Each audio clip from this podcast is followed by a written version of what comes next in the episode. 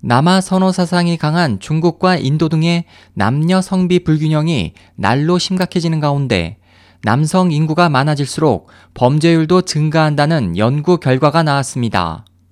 26일 미국 일간 월스트리트 저널은 미국 컬럼비아대 레나 에들룬드 교수팀의 연구 결과를 인용해 16세에서 25세 젊은이를 대상으로 연구한 결과 여성 인구 대비 남성 인구의 비율이 1%포인트 올라가면 금전적 이익을 목적으로 하는 범죄나 폭력 범죄가 5, 6% 많아지는 것으로 나타났다고 보도했습니다. 특히 중국에서는 지난 36년간 실시해온 한자녀 정책의 여파로 태아 성감별을 통해 많은 여아들이 낙태됐습니다. 이로 인해 신생아 중 여아 100명당 남아 출생 비율이 1985년에서 1990년 평균 109명에서 2005년에서 2010년 평균 117명으로 늘어났습니다.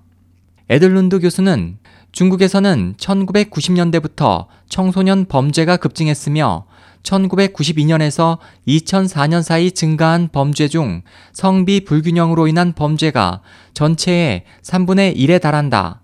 남성 범죄는 기혼자보다 미혼자 사이에서 많이 발생하며 배우자 부족으로 경쟁이 치열해지는 가운데 범죄도 늘어난다고 분석했습니다.